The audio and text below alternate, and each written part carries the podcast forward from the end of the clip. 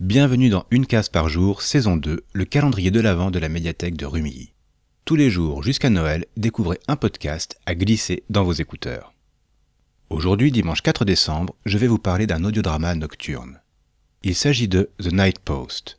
Lancé en 2021 et actuellement dans sa troisième saison, il nous emmène à Guilt City, une ville d'une époque indéterminée, partagée entre une industrialisation forcenée et une zone de ceinture où le mystérieux semble régner.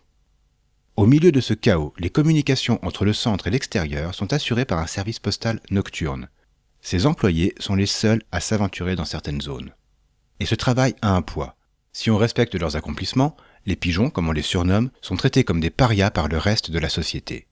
Le mystère qui les entoure, les choses qui elles affrontent de l'obscurité, tout ça fait peur.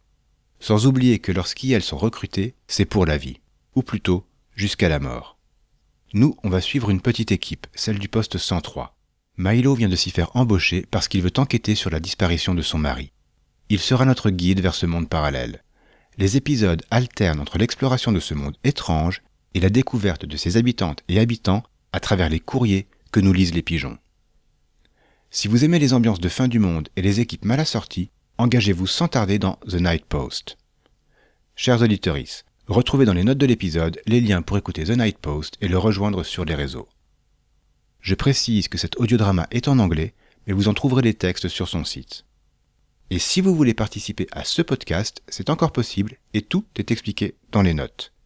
À demain pour une nouvelle friandise sonore.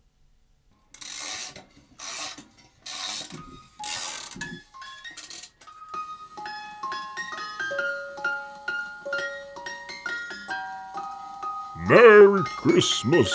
Ho, ho, ho, ho, ho.